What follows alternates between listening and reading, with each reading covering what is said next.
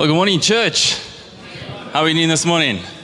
It is wonderful to see your faces. Wonderful to see so many new folk joining us for maybe the very first time. So it is a, a, privilege to be able to share with you this morning. And to be honest, I would love that we can just continue with testimonies. Honestly, they are so heart inspiring. Well done, Super Grand. That was that was amazing. You didn't even prep that, and you managed to, uh, to give us a good sermon. So well done, and um, just super grateful for you sharing this morning. But I'm excited to be sharing this morning, and we are continuing our deeper journey. And uh, maybe you are new, maybe you have forgotten if you've got a memory like me, but uh, we're on this journey called Deeper.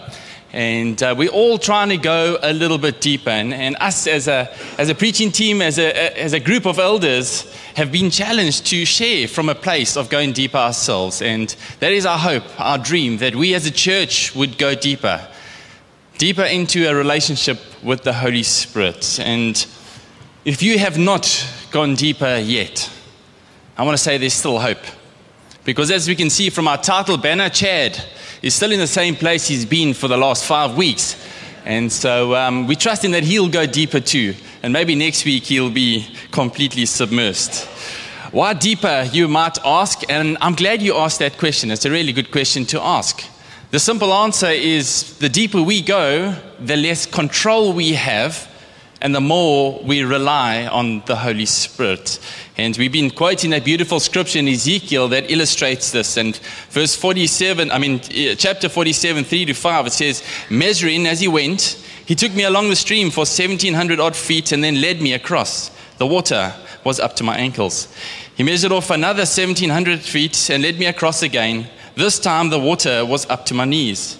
After another 1700 feet, it was up to my waist. Then he measured another 1750 feet, and the river was too deep to walk across. It was deep enough to swim in, but too deep to walk through. I want to remind us of a couple of things this morning, just before we dive in. We cannot magically float into a deeper relationship with the Holy Spirit. To step in deeper, what it requires is trust and faith. What it requires is obedience. And I believe it requires a succession of yeses to what he is asking us. Otherwise, we simply rock back and forth in the same spot. Can I say that the river is there? Its location is set, the depth is set, it's not moving. But it's our obedience levels that would ultimately determine our depth level. I love what Chad mentioned in, in, in his preach, and it's, it's worth mentioning again is that this is not an emotional journey. We are not seeking uh, uh, a force, we are not uh, seeking uh, a thought or, or something like that or a sensation. What we are seeking is actually a being, and his name is the Holy Spirit. So I'm trusting this morning, as, as much as we've come to, to get from God, as we always do, and we should because God is ready to give. But as much as we've come to get from God this morning, maybe to get the next set of directions, maybe His next download for our lives, but this morning, I'm trusting that we've come to, to give to God as well. That we've come here with surrendered hearts. That we've come here with ears that truly want to hear what His word says and to listen to what His word says. And to also come to see what He truly wants for our lives so that we can become ever more like Him. So, as I was uh, preparing for today and um, you know giving this journey some thought. I was reminded of a scripture way back in the beginning of the bible which we can find in genesis 1.28 where god has just made man and he says this. He says be fruitful and multiply. And we're going to head straight into the honesty section right now because i have to admit that my pride immediately kicked in. And i found myself saying well you know lord uh, you know, on the multiplier part, my, my wife and I have been pretty good at that, right? We've, uh, we've got two kids. and look at some of you with three and more slinking even further back in your seats. You were thinking it as well, I just said it.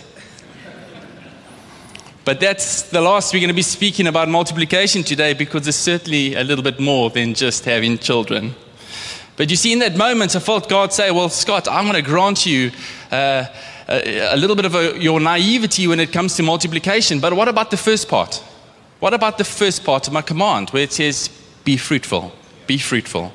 You see, as sons and daughters of God, those who say, We've seen, we've tasted, we've seen and experienced His goodness, His grace, His mercy, then something that should identify us as His is the fact that we should bear godly fruit for Him. In fact, I want to say that a follower of Jesus Christ who does not bear godly fruit is actually in contradiction to what His word says. So, two simple things that I want us to, to settle this morning, and, and they are so simple, I'm almost too embarrassed to share them. And um, just part of my personal journey, and I hope you can journey with me. So, two things. Number one, we, have, we are all called to bear fruit, we are called to be fruitful. And number two, we can't do it. You're welcome to throw stones at me now. We are called to be fruitful, we can't do it. Matthew 7 15 to 16 says, Beware of false prophets who come disguised as harmless sheep, but are really vicious wolves. You can identify them by their fruits. That is, by the way they act. Matthew 21 43 says, I tell you, the kingdom of God will be taken away from you and given to a nation that would produce the proper fruit. John 15, 5 to 8. We all love the scripture. Says, Yes, this is Jesus saying, I am the vine and you are the branches. Those who remain in me and I in them will produce much fruit. For apart from me, you can do nothing. Jump down all the way to verse 8. It says, When you produce much fruit, you are my true disciples. This brings great glory to my Father. The proof that God has entered your life on the inside will be by you displaying godly fruit on the outside. And this led me to ask myself, what fruit am I portraying on the outside? What fruit are people experiencing when they come into contact with me? If I had to ask my wife, if I were brave enough to do so, and maybe I should pluck up the courage to do so, what fruit can she consistently, consistently see me displaying on the outside? I'm not sure that I'd like to hear all of her answers. Maybe you should do the same. Maybe you should ask some people close to you, what fruit do you see me displaying? Automatically, without external input, we might say, well, geez, I'm a, I'm a good person, surely. You know, I'm just full of goodness.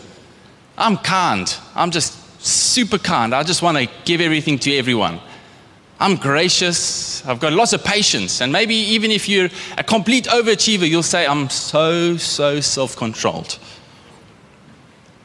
But as we're going to read in some scripture shortly, left up to the flesh, in other words, left up to ourselves, left up to our own wisdom, left up to our own strength, our own individual kind of way of thinking, these fruits won't be evident on the outside of our lives.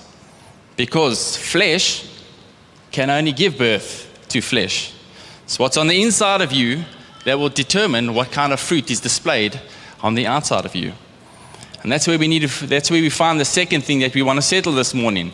We can't do it. And it sounds so sad. But actually, if we scratch the surface away a, a, little bit, we, we find that it's quite liberating and quite freeing because we can't do it, but He can. And His name is the Holy Spirit. And we have been called into a deeper relationship with Him so that He can produce fruit in us for display through us. But I do believe it requires a step of faith first to be able to even see the fruits because fruitfulness follows faithfulness. Beautiful psalm that says, Taste and see that the Lord is good. And I'm not speaking about fruit, but just the indication of what comes first. Taste and see that the Lord is good. If we rewind back uh, to our Ezekiel passage and, and read on a little bit beyond our key scripture, we'll see just how fruitful God wants us to be. And I love this, this portion of scripture. So read along with me. You can follow on the screen. And I read uh, from verse 6 to 12. He says, He asked me, Have you been watching, Son of Man? In other words, have you been paying attention? Then he led me back along the riverbank. When I returned, I was surprised by the sight of many trees growing on both sides of the river. I love that. Only once he had been in the river was he able to see all the fruit that lined the bank of the river. Then he said to me, This river flows east through the desert into the valley of the Dead Sea. The waters of the stream will make the salty waters of the Dead Sea fresh and pure. It could have just said any sea, but it said the Dead Sea, the saltiest sea there ever was, and yet this stream had the ability to make the Dead Sea fresh. There will be swarms of living things wherever the water of this river flows. Fish will abound in the Dead Sea, for its waters will become fresh. Life will flourish wherever this water flows. Fishermen will stand along the shores of the Dead Sea, all, all the way from that place to that place. The shores will be covered with nets drying in the sun. Fish of every kind will fill the Dead Sea just as they fill the Mediterranean. But the marshes and swamps will not be purified, they will still be salty. Fruit trees of all kinds will grow along both sides of the river. The leaves of these trees will never turn brown and fall, and there will always be fruit on their branches. There will be a new crop every month, for they are watered by the river flowing from the temple. The fruit will be for food, and the leaves for healing. Church, I want to remind us if God has given us the Holy Spirit, and if you have put your trust in Jesus and you trust in His work that He did for you on that cross, then let me tell you the gift of the Holy Spirit has been given to you. And I also want to say, rest assured, He's been given to us for a very good reason. He is not an optional extra in our lives. He is not an optional extra. He is the fundamental vehicle of fruit production in our lives. When I think about op- optional extras, so when you buy a car, you hardly get anything with it these days. Everything is an optional extra. Sometimes I think indicators are an optional extra because I hardly see people using them. That's just a sideline. That's some bad fruit. But I truly believe, church, that, and it's evident from His Word, that He's there to guide us, to nudge us, to prod us and to produce fruit in our lives so that we can display it and bring glory to God.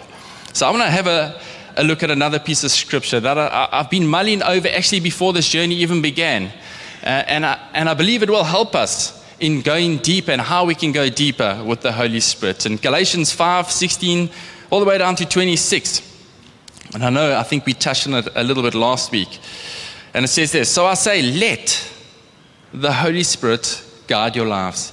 Then you won't be doing what your sinful nature craves. The sinful nature wants to do evil, which is just the opposite of what the Spirit wants.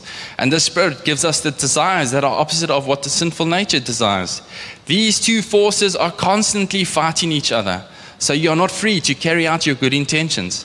But when you're directed by the Spirit, you're not under, obli- not under obligation to the law of Moses. When you follow the desires of your sinful nature, the results are very clear sexual immorality, impurity, lustful pleasures, idolatry, sorcery, hostility, quarreling, jealousy, outbursts of anger, selfish ambition, dissension, division, envy, drunkenness, wild parties, and other sins like these.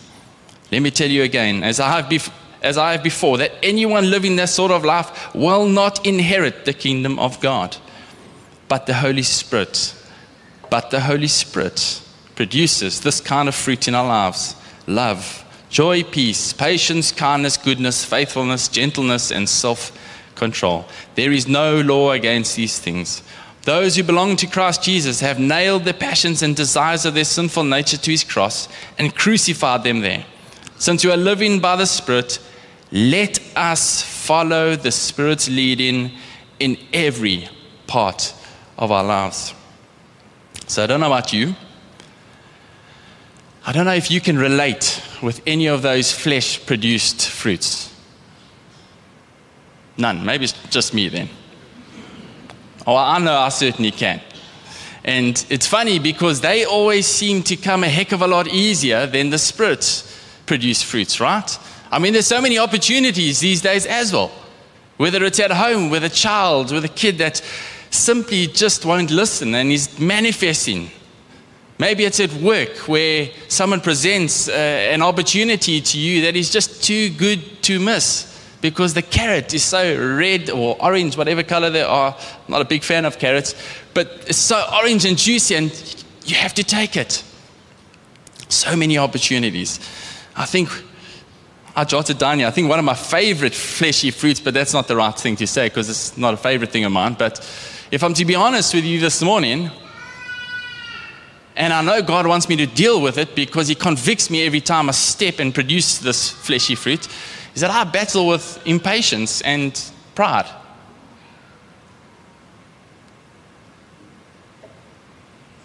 And the problem is that every time I produce this fruit, I lose the grace for people.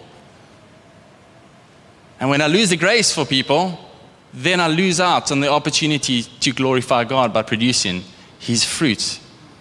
There will always be a tug of war between our flesh and our spirit because they both want to do opposite things. So, how do we do it? Well, I love how that scripture starts off. It says, Let, let the Spirit lead your lives. I want to say this morning, try it. That's like my best advice. Try it. Take a faith risk.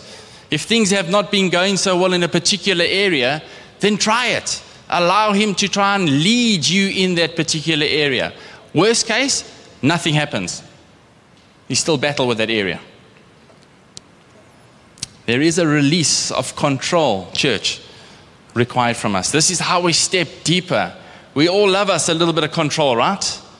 We all love surrendering to the Lord with one hand open, but meanwhile we clenching something else, fuss in the other hand, just in case He doesn't come through, just in case. So we have a bit of a backup plan. God wants us to release so that we can take a hold of.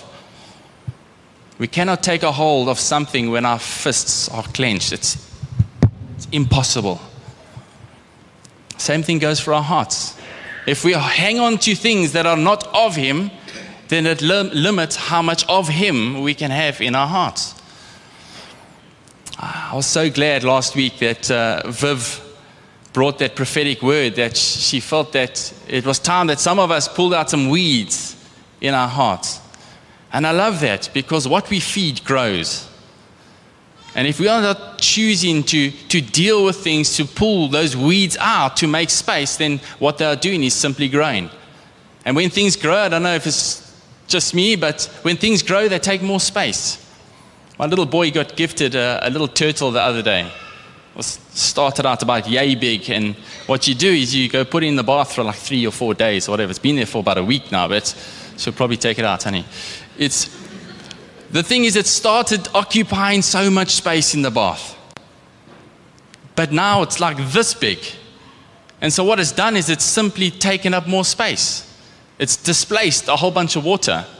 And it's the same thing with the things in our hearts. If we leave things in there that are not of God, then simply they're going to overgrow and overcome the things of God in there if we are not dealing with them. Release them to take a hold of the Holy Spirit. I think a concern is when people hear release control, then they're thinking, well, then there's going to be no control. If I give up control, then who's going to control it? Let me tell you, when we are releasing control to the Holy Spirit, that is a control upgrade, not a downgrade. Second interesting point in that Galatian scripture, it says, the NLT says, follow the Spirit's leading. I love what the, the ESV says. It says, uh, remain in step. Remain in step. Have any of you tried a three legged race? You know that other one where you get a partner and you put your legs together and you got to run to a certain. Let me tell you, when you're out of sync, is detrimental to your race. You're simply going to lose. It's the same thing with our race, uh, with, our, with, our, with us trying to produce fruit. If we are out of step with the Holy Spirit, it's detrimental to us trying to produce this fruit. Being out of step is trying to produce fruits in our own strength. Being in step means in the game, it means next to it, means in relationship. Not out front trying to forge our own path and not way behind saying, You do it all. Let me brave this one. I think one thing that I've noticed or that I've realized since marrying an Afrikaans lady and I'm married to one. I know this is dangerous territory, but I can say it because. Is that they're fundamentally born the same as us English folk. When I say fundamentally, like arms and legs and nose and hearts. Fundamentally, they're born. But there is one fundamental difference between myself and my wife. You see, the Afrikaners are born with this strong desire. It's like, it's incredible. This incredibly strong desire to sokkie. if you don't know what a sokkie is, all the Afrikaners are clapping because they're going, Amen, brother. I know. I, I feel you. All the English oaks have, What's a sokkie? It's an Afrikaans dance. I know when we hear the word dance, we, we run our quickest 100 meters. And can I say, my dear wife loves to sokkie. But ish, it's, uh, it's one of the desires that I'm still trying to fulfill of hers. And I just want to say, honey, it may take a few more years.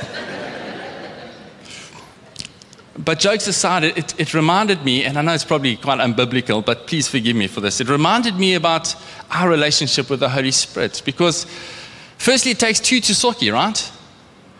A sokkie cannot work with one person. And I told the oldies or the more experienced folk on, uh, on Thursday a sokkie with one person is called a saki.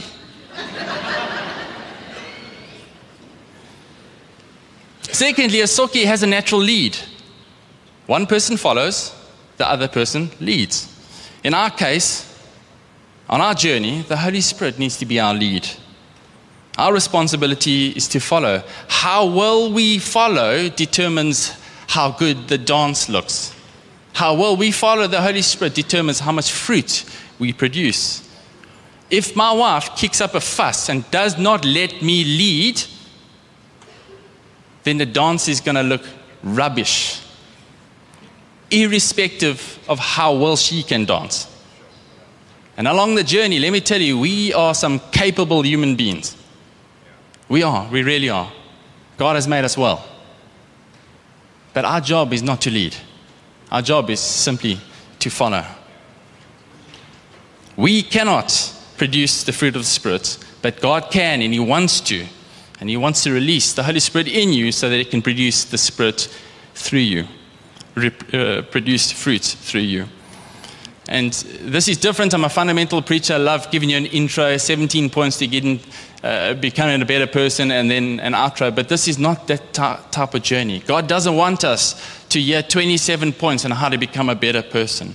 I believe his goal is that we leave here with a thankful heart, a worshiping heart, a heart that is surrendered to the one who can produce the good fruit in us. We don't need a new set of manners. We don't need a new set of rules. We don't even need to become better people in a sense. Please hear my heart. But rather, we need to grab a hold of the fact that we are new creations. And as new creations, we look different because we are called to house the Holy Spirit who produces fruit in us. We're not perfect and we will get it wrong at times, but we get to look towards the perfect one who can produce this fruit in us. The question is are we prepared to allow him to take control? It is impossible, we've heard this, it is impossible to be full of ourselves and full of the Holy Spirit. Full of ourselves means that we only produce fleshy fruit. Are we prepared to listen to his nudgings? Are we prepared to stay in step with Him? Not running out front singing, I did it my way, not lagging all the way at the back saying, Lord, you just do it all and I'll just watch you from a distance. We don't need more information on something. Please, Lord, no. We have information overload these days. Really, we do. If we need the answer to something, we just Google it. If we don't need the answer to something, someone else will tell us the answer anyway. We don't need more information. But what we need is more revelation of the one who can produce fruit in us. And his name is the Holy Spirit. And can I remind you that he is a, a part, not a part. He is a part of the Trinity. There is no hierarchy. It's not God, Jesus, and the Holy Spirit somewhere. Actually, he's very much a part of that. And he wants to live inside of us. It's not about doing more, it's not about being better, it's not even about being good, but actually, it's about being in relationship with the one who can bear fruit in us.